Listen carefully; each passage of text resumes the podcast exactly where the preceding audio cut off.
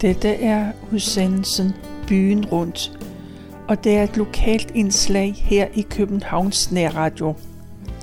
Mit navn er Tove Christensen, og jeg har været på hjemmesiden w w w punktum dengang punktum d k, og der har jeg fundet historien om de forfulgte jøder. Og vi skal langt tilbage i Danmarks og ikke mindst Københavns historie. Man kan sige, at allerede ved vores tidsregningsbegyndelsen, sådan cirka for to tusind år siden, så kom jøderne til Europa. Men i fjortenhundredetallet, så blev tonen mellem den katolske kirke og jøderne meget hård, og det blev tvunget til at udvandre. I den katolske verden blev jøderne beskyldt for at være årsag til epidemier, og jøderne kom fra Spanien og fra Portugal, og de bosatte sig i Amsterdam. Og der opstod et jødisk centrum, og de var i høj grad med til at højne hollændernes økonomi, og de havde gode forbindelser til kolonierne. Og den gruppe jøder, de adskilte sig fra dem, der havde bosat sig i Tyskland og i Central- og Østeuropa. De jøder, de blev forfulgt, og de havde svært ved at etablere sig et bestemt sted. Så de levede af småhandlende og som pantelånere. De første jøder kom til Danmark i slutningen af femtenhundredetallet, dengang Christian den fjerde var konge. Danmark havde i sekstenhundredeogfyrrerne og sekstenhundredehalvtredserne været udsat for krige og epidemier, så man manglede kvalificeret arbejdskraft. Man ligefrem lovede de nye medborgere skattefrihed, hvis de kunne starte nogle ordentlige produktionsvirksomheder. Hvis der var femten familier samlet på et sted, så fik man ret til at bygge en synagoge. Men det var faktisk kun de velhavende jøder, man var interesseret i. Ligesom der kun var tale om religionsfrihed under overvågning. Og så var der en forordning fra sekstenhundredeoghalvtreds, den dikterede, at ingen jøder måtte komme ind i landet uden et lejdebrev. Det vil sige, de må have et dokument, der gav dem frit lejde til at opholde sig der, hvor de gjorde. Man var ikke særlig interesseret i de tyske jøder. Man ville meget hellere have jøder, der kom fra Portugal. Og nogle år senere, så sendte kongen et brev til Københavns magistrat, hvor han påpegede, at jøder uden lejdebrev inden otte dage skulle sendes ud af landet. Hvis man overtrådte loven om lejdebrevet, så kunne man få en bøde, der var takseret til tusind rigsdaler. Ofte fik man et lejdebrev, fordi man blev anbefalet, eller også fordi man tilhørte en anset familie. Man havde måske overtaget en forretning, eller man havde planer om at oprette et manufaktur, som det hed. For det var jo før fabrikkernes tid, så et manufaktur, det betød bare, at der var flere om en håndværksproduktion. Men de jøder, der havde begået økonomisk kriminalitet, blev øjeblikkeligt udvist. Man skulle skåne andre for at blive snydt. Sidst i sekstenhundredetallet, så fik hofjuvelér Israel David og hans kompagnon Meyer Goldschmidt kongelig tilladelse til at have gudstjeneste i deres hjem. Men det må kun ske for lukkede døre. Og det var starten på den jødiske menighed. Fem år senere, så blev der ansat en rabbiner. Og nogle år senere, så købte jøderne en begravelsesplads på Nørrebro. Men det var først i atten hundrede og to, at man købte grunden i Krystalgade. Men der skulle gå tyve år, før synagogen blev bygget og indviet. Og i sytten fireogtyve var Simon Levin en skikkelig borger i Nakskov, men han ville gerne bosætte sig i København, og han regnede ikke med, at det ville give problemer af nogen art. Men svaret fra politi og centralforvaltningen, det var: vi tør ikke anbefale Simon Levins ansøgning, eftersom både han og hans familie er fattige. Den slags jøder er stadig ej tjent med. Simon Levin blev afvist, men jøden Davis Heinrich Israel, han måtte gerne bosætte sig i København, for han havde nemlig fået arbejde for en af Københavns rigeste jøder. Og der var stor forskelsbehandling på folk, og regeringen tillod grupper af handelsfolk og håndværkere, der havde en anden trosretning. De fik lov til at etablere sig i det syttende og attende århundrede for at få gang i handlen og i økonomien. Man håbede på at få gang i manufakturen, altså håndværkerne. Det kan arbejde til mange og kunne aflaste fattigvæsenet. Men de jødiske handelsfolk, de stødte på flere problemer. Et stort problem var, at de forskellige håndværks- og handelslag, de ville ikke tage, godtage jøderne. Derfor var det et konstant modsætningsforhold i for eksempel købmændslagene. Man kunne ikke tolerere, at andre kom ind på deres enemærker. Det lagde pres på myndighederne, og de gik nødtvunget med til at begrænse jødernes produktion og handel. Og det var stik imod regeringens tanker. Det betød, at jøderne kom til at beskæftige sig med pengeforretninger, pantelånsvirksomheder og handel med brugte genstande, og med te, kaffe og chokolade. Ja, man kaldte det faktisk for jødehandel. Og der blev stillet store krav til jøderne, og det var borgerskabet godt tilfreds med. Den fjerde november sytten seksogtyve skrev magistraten på vegne af borgerskabet og de kristne i Københavns Kommune til kongen. De takkede for ingen skrænkelse, så jøderne selv kunne tage sig frihed ved deres indrejse og nedsættelse her i staden, her i København. I længden var det de tyske jøder, der fik størst betydning for København. I atten fjorten så stadfæstede Frederik sjette af jøderne på de væsentligste punkter ligestilling med landets andre indbyggere. Og efterhånden bestod den jødiske menighed i Danmark af et tusind seks hundrede personer, og de fleste de boede i København. I sytten otteogfirs havde de fået adgang til håndværkslavene, men egentlig måtte jøderne ikke beklæde embeder før næsten tres år senere, ikke officielt.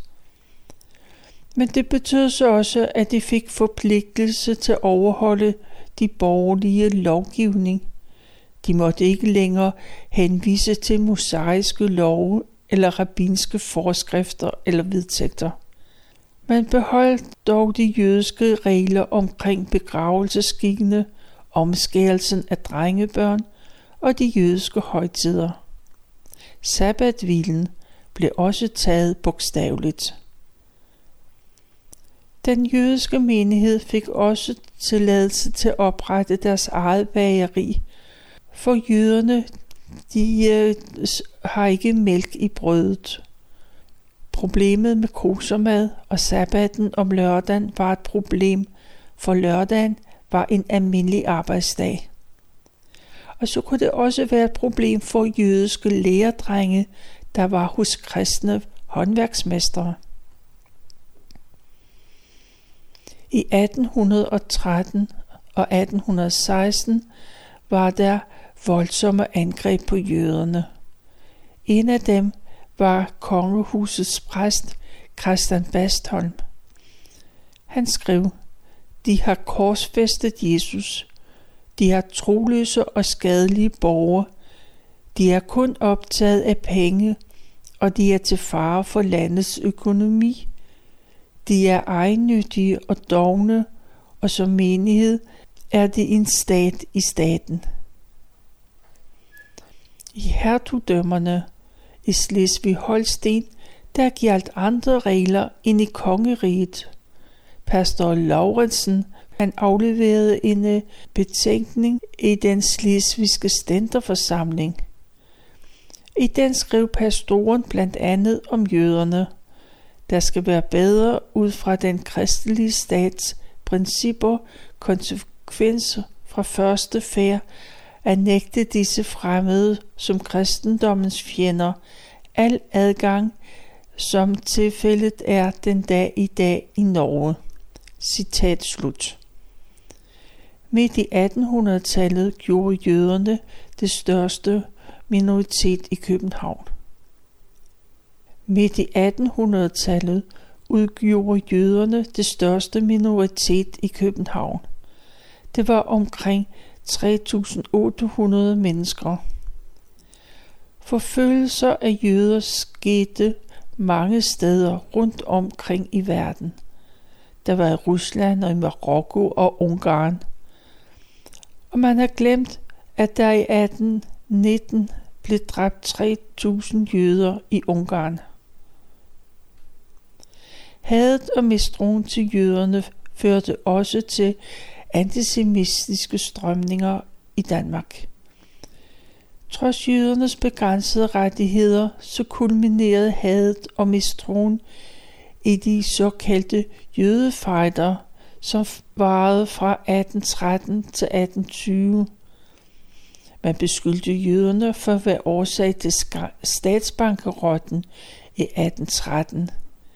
Det hjalp også til mistroen, at man havde oversat en tysk antijødisk bog. Selveste Sten Stensen Blikker, han udgav et skrift, der hed "Bør jøderne tåles i staten".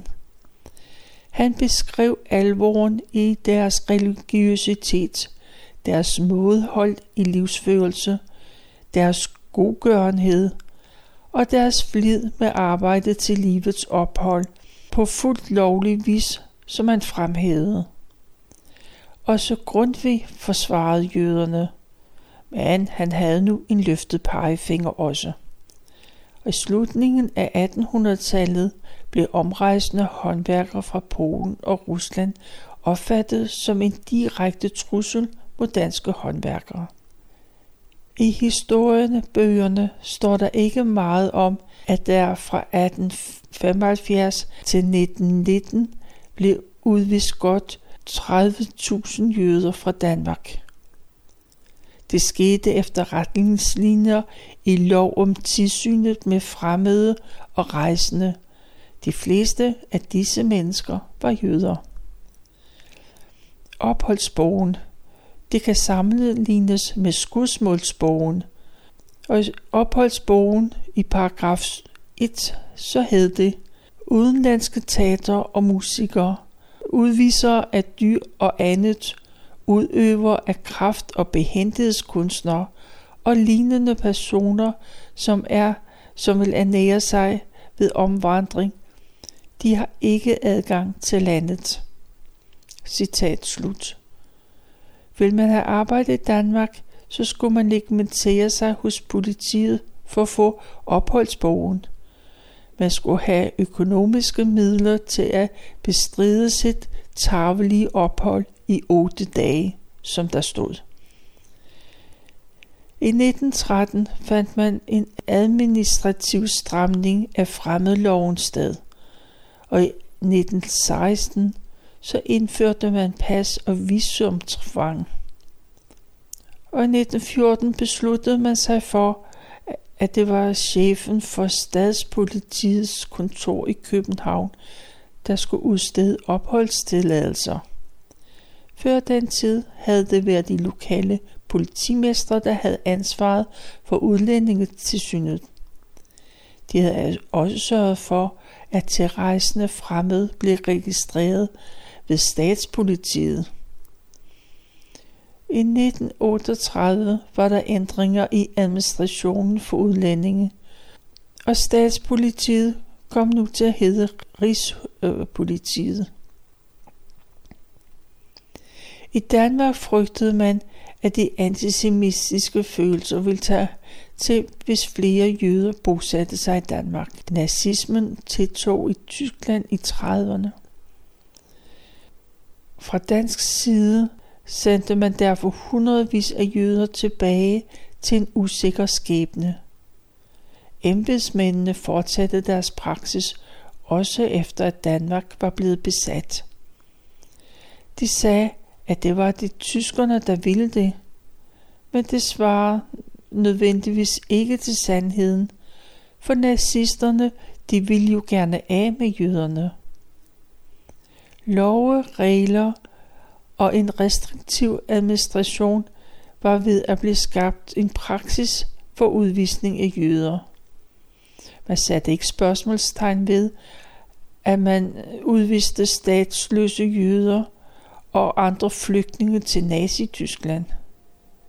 Jøderne blev også behandlet som en minoritet og ikke som politiske flygtninge.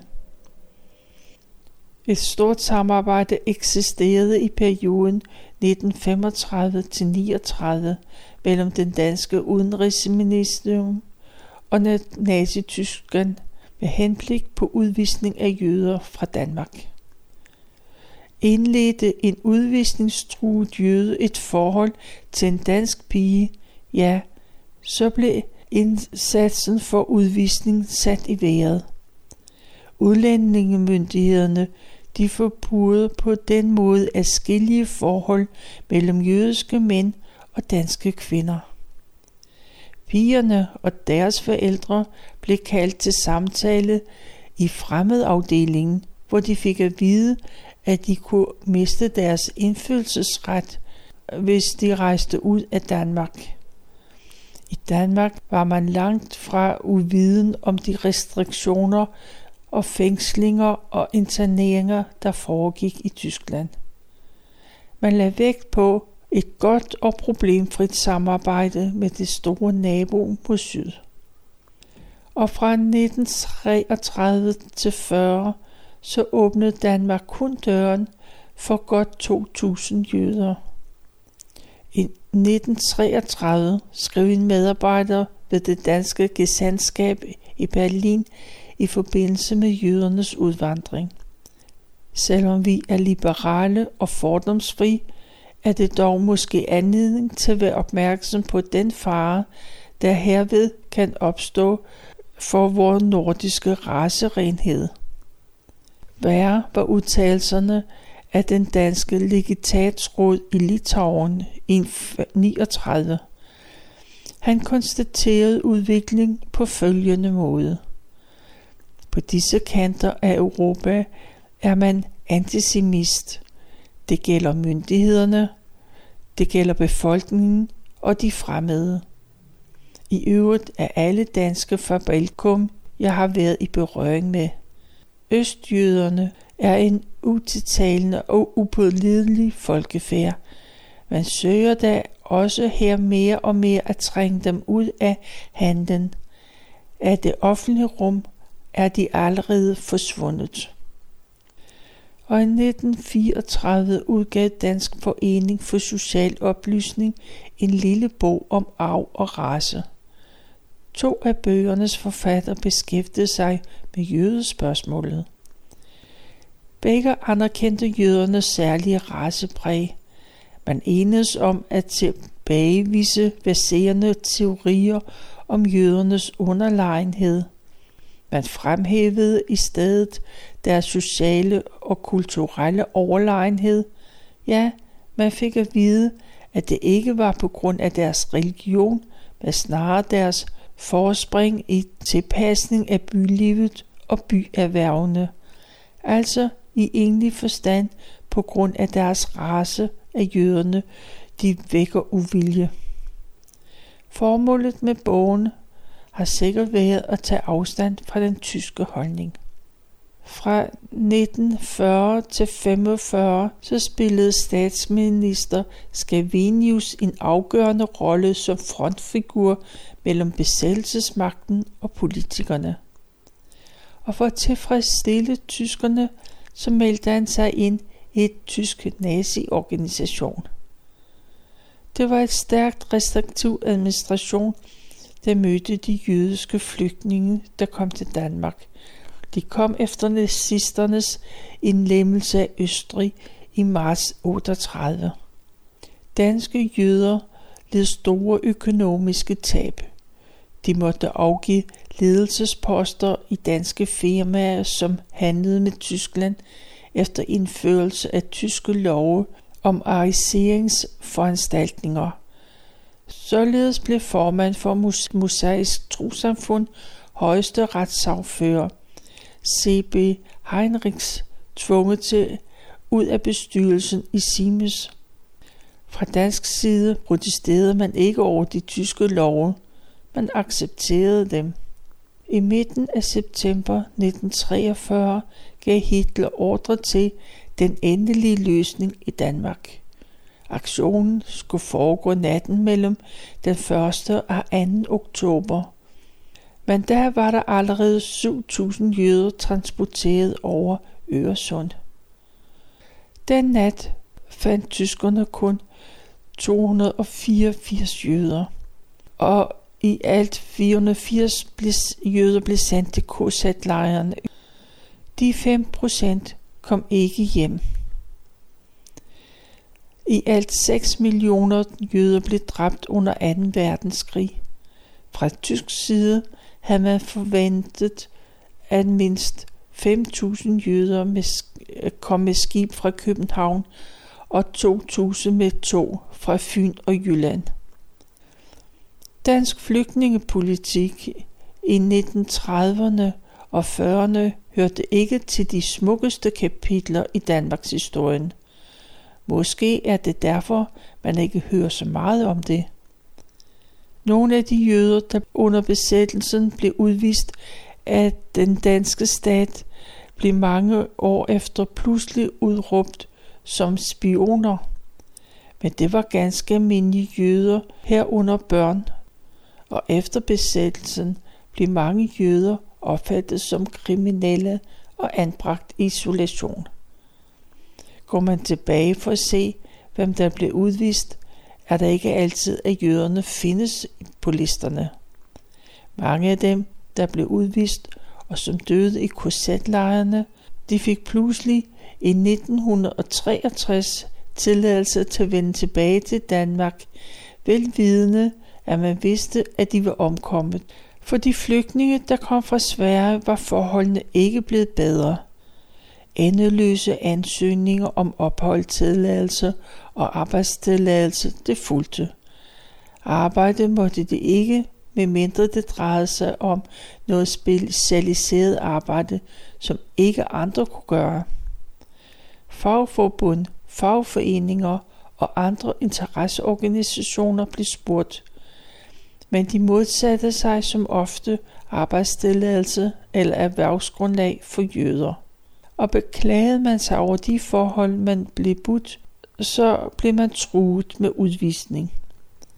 Nogle af de jøder, der vendte tilbage fra K Z-lejrene, de ændrede deres navne. De var trætte af diskrimination. Men også i dag, så møder jøderne modstand. Det var ikke kun i gamle dage og under krigen. Så sent som i nitten toogfirs blev der efter en demonstration smidt svineblod mod en nabobygning til en synagoge i Krystalgade. Her kunne man så læse jøder ud af Danmark. Og i to tusind og elleve skulle man ikke vise sig som jøde i forskellige områder i København, for så var man helt sikker på at blive chikaneret på den ene eller den anden måde. Det her, det er alt sammen nogle oplysninger, som jeg har fundet på hjemmesiden w w w punktum dengang punktum d k. Og i et interview i Kristeligt Dagblad, så fortæller lektor Karen Lisa Salomon, hun er antropolog og lever som jøde i København. Hun er bekymret for assimilation når det sker på baggrund af mobning eller angst, som hun ser i dag. Når man bærer på den historie, som vi gør, kan man ikke lade være med at tænke på, hvad næste skridt bliver. Jeg føler, at de politiske markeringer omkring omskærelsen af drenge på den ottende dagen og rituel slagtning er en direkte afvisning af os som jøder i Danmark. Og så fortsætter hun. Men den antisemitiske tone presser ikke mig på min identitet som jøde, kun på min identitet som dansker. niogfyrre-årige Karen Lisa Salomon, hun valgte som teenager, at hun ville leve som jøde. Som datter af en ikke-jødisk norsk mor og en jødisk dansk far, der måtte flygte til Sverige i nitten treogfyrre, så voksede hun op i et ikke-religiøst hjem, hvor faren ikke havde behov for at leve jødisk. Fravalget er en klassisk jødisk strategi. Både i årene efter anden verdenskrig usynliggjorde mange deres jødiske identitet. Karen Lisa Salomon og hendes jødiske mand er medlemmer af en progressiv jødisk menighed i Danmark. Mange danskere har svært ved at forstå, at familien kan praktisere jødedom uden at være ortodoks. Men hos Karen Lisa Salomon så lever familien efter hendes eget udsagn efter de jødiske traditioner på samme måde, som de fleste danskere holder jul og samles med familien til påske. Men hun tilføjer, at for hende er det noget af det, der kendetegner jødisk identitet, at man ikke så let kan adskille tro og kultur. Uvidenheden og fordomme, akavetheden er hyppige reaktioner, unge danske jøder møder hos deres jævnaldrende, når talen falder på jødedom. De er ofte svært ved at tro, at en ung dansk virkelig kan praktisere jødedommen, som de enten tror er uddød eller forbinder med Mellemøstkonflikten. Flere viger tilbage for at bruge ordet jøde direkte. Man spørger hellere, har du jødisk baggrund, eller ligefrem er du af jødisk afstamning? Det fortæller Karen Lisa Salomon, og så spørger hun, er det, fordi de tror, at jødedommen kun er fortid, eller er det, fordi ordet jøde igen er blevet skældsord? Jeg har flere gange hørt det brugt sådan, og det er ubehageligt. Sådan udtaler Karen Lisa Salomon i en artikel, der stod i Kristeligt Dagblad i tyve fjorten. Og det var under overskriften, danske jøder føler sig stadig anderledes. Og det var slut på udsendelsen Byen Rundt, som er et lokalt indslag her i Københavns Nærradio.